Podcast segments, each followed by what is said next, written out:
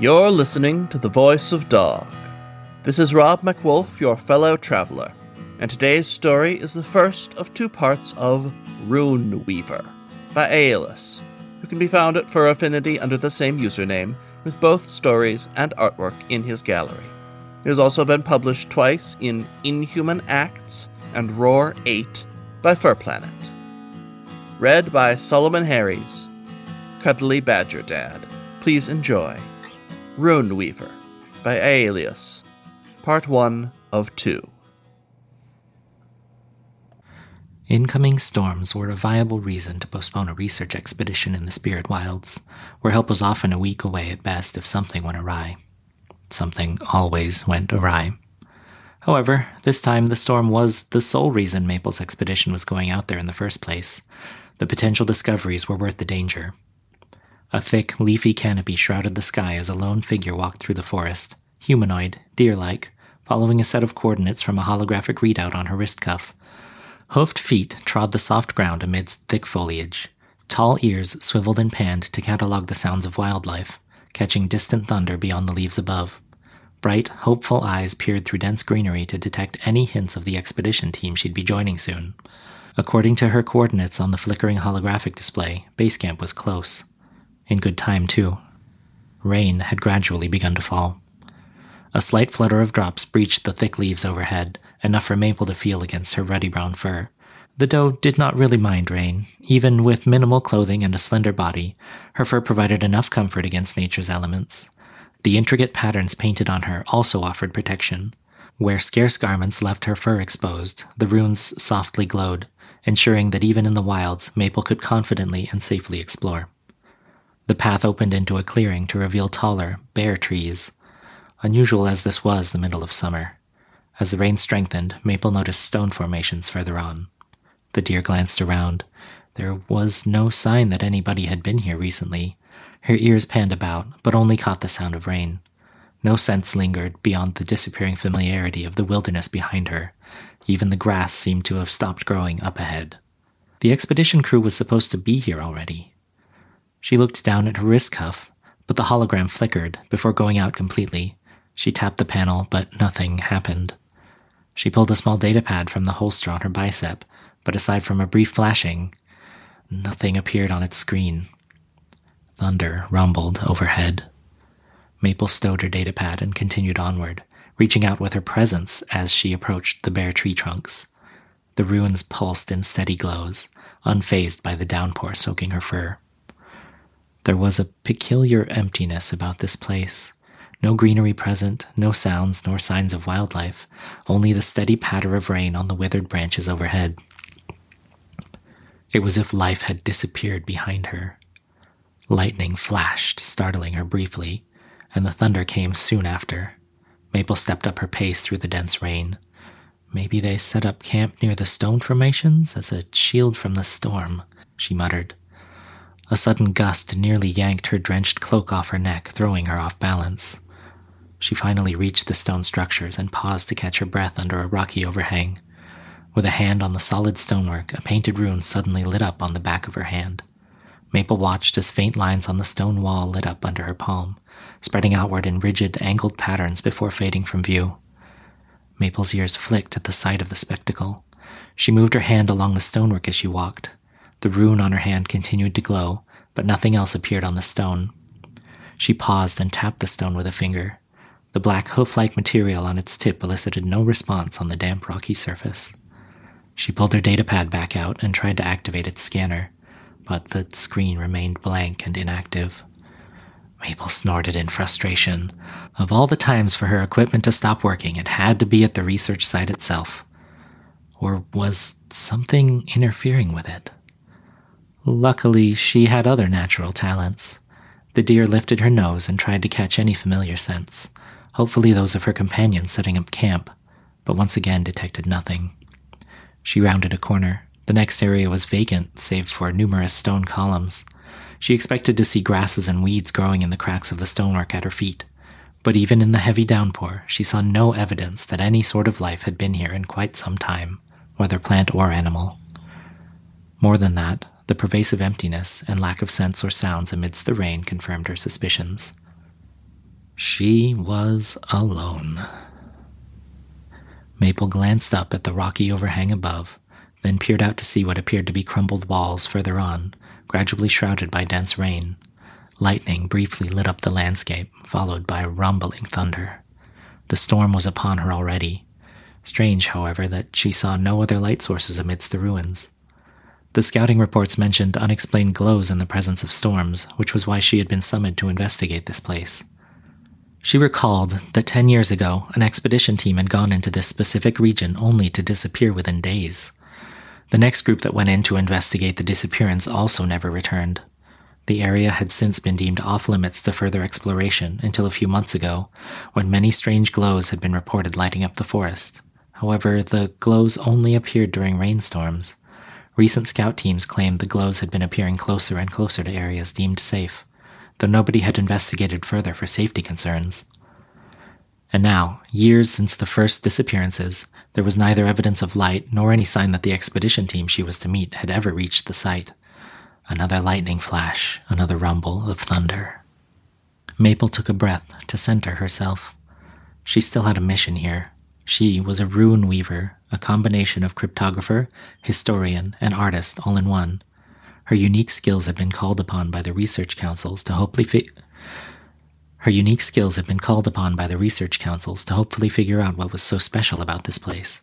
Mysterious glowing was but one element to investigate. She reached out and placed her hand back on the stone wall. She breathed out and closed her eyes to focus. She did not need to open them to know the runes on her body were glowing. She felt them as they outwardly channeled her presence, her essence of self, into her surroundings. This skill was unique to her generation of wilderness researchers, allowing others like her to feel intimately the world around them, unlike any who had come before. A skill vital to those exploring regions where their predecessors had once disappeared without a trace. Maple opened her eyes, seeing faint lines lighting up in the rough textures of the stone, appearing almost as if they were glowing from beneath the otherwise opaque surface. The lines seemed to make a pattern, though of what Maple could not figure out just yet, before flickering out and disappearing completely. Undoubtedly, this region had been touched by the long forgotten knowledge of the old world. Yet, the purpose still remained to be seen. The doe smiled as she took her hand off the stone and looked back into the ruins. The possibility of answers beckoned her further, and her insatiable curiosity about the old world begged that she continue. Thunder rumbled again, echoing throughout the ruins. Maple adjusted her cloak, tightened the belt holding collection vials around her waist, and clutched the satchel at her hip. She quickly glanced down at her body to confirm her runes still had not washed away in the rain, then carefully strode out into the downpour. Her runes lit up once again as she extended her presence. Faint lines flickered in the wet stonework at her hooves, but faded just as quickly without offering any guidance. Maple continued onward as the sky darkened, a process interrupted by flashes of lightning. Her keen eyes noted glimmers in the distance. With every flash of lightning, something far off in the ruins reflected the light. Was it metallic amidst all this crumbling stonework? She then noticed faint light in the rain's haze near the glimmers, glowing. Maple trotted onward, keeping close to the overhangs near the walls. As she walked, her ears flicked and panned at what seemed like crumbling sounds all around her, though as she looked around, the walls and columns appeared to be steady. However, that still did not put her at ease. The ruins were still here after thousands of years, but what of the last scout teams? Thunder rumbled overhead. Maple turned her attention to the stonework itself. Much of it was cracked and featureless. Every so often she caught a flash of faded color, barely visible even through her natural ability to see ultraviolet light. She stopped, head tilting as she focused on a much clearer patch. There was evidence of markings in the stonework here, a pattern. Maple lifted a hand and brushed her fingers along the etchings. Though nothing lit up, the design seemed similar to the portions that lit up earlier. Were they a continuation? Maple unholstered her datapad, but it remained unresponsive. Was something here interfering with its electronics? As thunder rumbled again, an ear splayed out. Maple's sensitive hearing caught the slightest drone of barely audible noise, disrupted by the storm's reverberation in the air. Lacking any means of analyzing the noise or scanning the patterns, Maple stowed her datapad and reached into her satchel, pulling out a weatherproof logbook and stylus. Out of the rain under the overhang, she hastily sketched out the patterns etched into stone, then tried to recall some of those she had seen earlier when the ruins lit up. Lightning flashed above, and as thunder followed, she listened for the droning noise again. This time, however, she noticed it being accompanied by slight vibrations under her hooves. It wasn't just thunder shaking the ruins, something else was moving with every lightning strike. Maple kneeled and placed a hand on the wall, focusing her presence again. As her runes glowed, faint lines flickered outward from her hand across the stones before disappearing again. A tiny smile crept onto Maple's face. The storm may somehow be influencing a substructure of sorts. Prior scouting reports hypothesized that some old world ruins had potentially been built on top of structures believed to be even more ancient. Evidence was sketchy at best, however, as the very few approved excavation attempts yielded nothing beyond age old circuitry lined into stone and little else. As Maple sketched out the patterns, she realized they, in fact, appeared to be shaped like circuits. These matched theories that the old world had fused its mysterious technology with the environment. That did not explain why this region seemed inactive outside of storms, however, nor did they hint as to why nothing alive seemed to have been here all this time. Maple paused to study the patterns on her logbook. She was one of the best cryptographers in New Atlantis, but even she could not figure out what all of this meant. The patterns she recalled from the outer edges of the ruins did not match up with the ones she saw here, despite tiny similarities in the circuit lines. Her tail flicked behind her as she attempted to puzzle out the differences, but she could only sigh and stow the logbook. She needed more to go on. Looking out at the downpour, she pulled her cloak tight around her once again and continued onward. Glancing all around, it appeared that the entire area was becoming more dilapidated the further inward she went. Mounds of rubble sat where walls and columns had once been. Despite the open crevices and cracks, there was still no sign of vegetation that would otherwise have taken root in the thousands of years since the place had been abandoned. She jolted as lightning flashed and thunder roared, feeling brief resonations throughout the surrounding air. Then, at her feet, more patterns flickered to life before fading a second later. Maple tried to commit it to memory as the rain pounded against her. She kneeled and placed a hand against the rocky ground, trying to focus as she tugged her cloak over her head. Though the patterns appeared when lightning flashed, they only appeared where she stood. What was the connection? The runes along her body lit up as her presence spread outward, but the patterns on the stonework merely flickered once again. Maple huffed in frustration. Spirit magic, as the scouts called it, could apparently only do so much when used in a place so old and worn down. She whipped out her logbook and, using her body to shield it from the rain, scribbled out what patterns she could remember before stowing it again and hurrying on. Maple shuddered at the thought that this place may be falling apart. She still heard faint crumbling sounds everywhere and felt the strange reverberations beneath her after another rumble of thunder. Circuit lines briefly lit up again under her hooves, but they were disjointed the further she went, even the site's internal circuitry seemed to be coming apart. Rounding a half broken corner, her suspicions seemed confirmed. Spanning out from pieces of cracked stone, bare metal jutted into the open air. It was not rusted, though even with rain trailing down it, she could make out a dull surface, as if it had been exposed to the air for a long while. Maple approached. She noticed faint patterns etched into the metal. At first glance, they seemed to be the same type of circuitry she had encountered before, but her keen eyes noticed something was off. The pattern was slightly different. Maple neared what remained of a wall and hunched over her logbook as she scribbled out the lines. These were not circuits, they were too fragmented. Her ears flicked as her eyes widened. It was a language. This opened up new possibilities.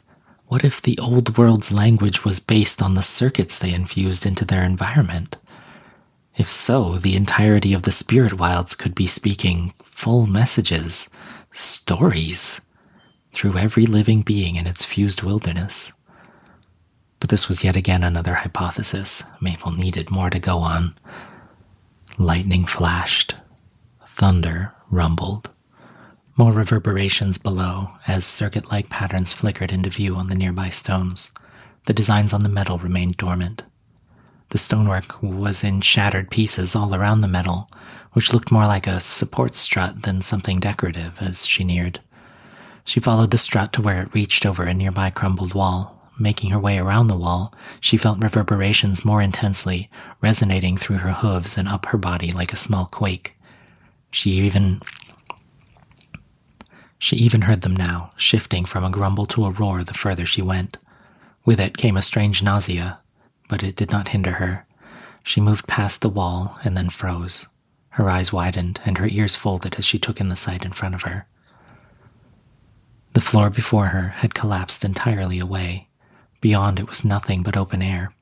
Maple carefully approached the broken ledge and beheld a massive pit. It was large enough to enclose a small village, and she couldn't even see across to its other side in the rain's haze. The reverberations had now become a shrill, agonizing shriek tearing at her skull. Maple swayed, trying to maintain balance as she dared to look far below. She saw the site's ruins had become only dust and mud, as if corrosion had devoured everything and left nothing behind. The pit's deep center glowed in violent yellow green pulses as sludge churned in the rain, leaving caustic steam hovering just above it. The very sight of the glow felt like it was burning her eyes, forcing her to look away before she could figure out what exactly the oozy sludge at the bottom was composed of. She glanced up to the support strut she had followed and noticed it connected to an enormous ring like structure held aloft far above the pit.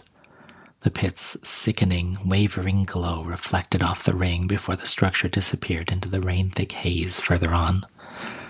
Maple tilted her head, noticing the metalwork was a completely different design motif than that prevalent throughout the rest of the ruins. The stones suddenly gave way under her, and the deer plummeted, shrieking as she fell. This was the first of two parts of Rune Weaver by Aelius. read for you by Solomon Harries Cuddly Badger Dad.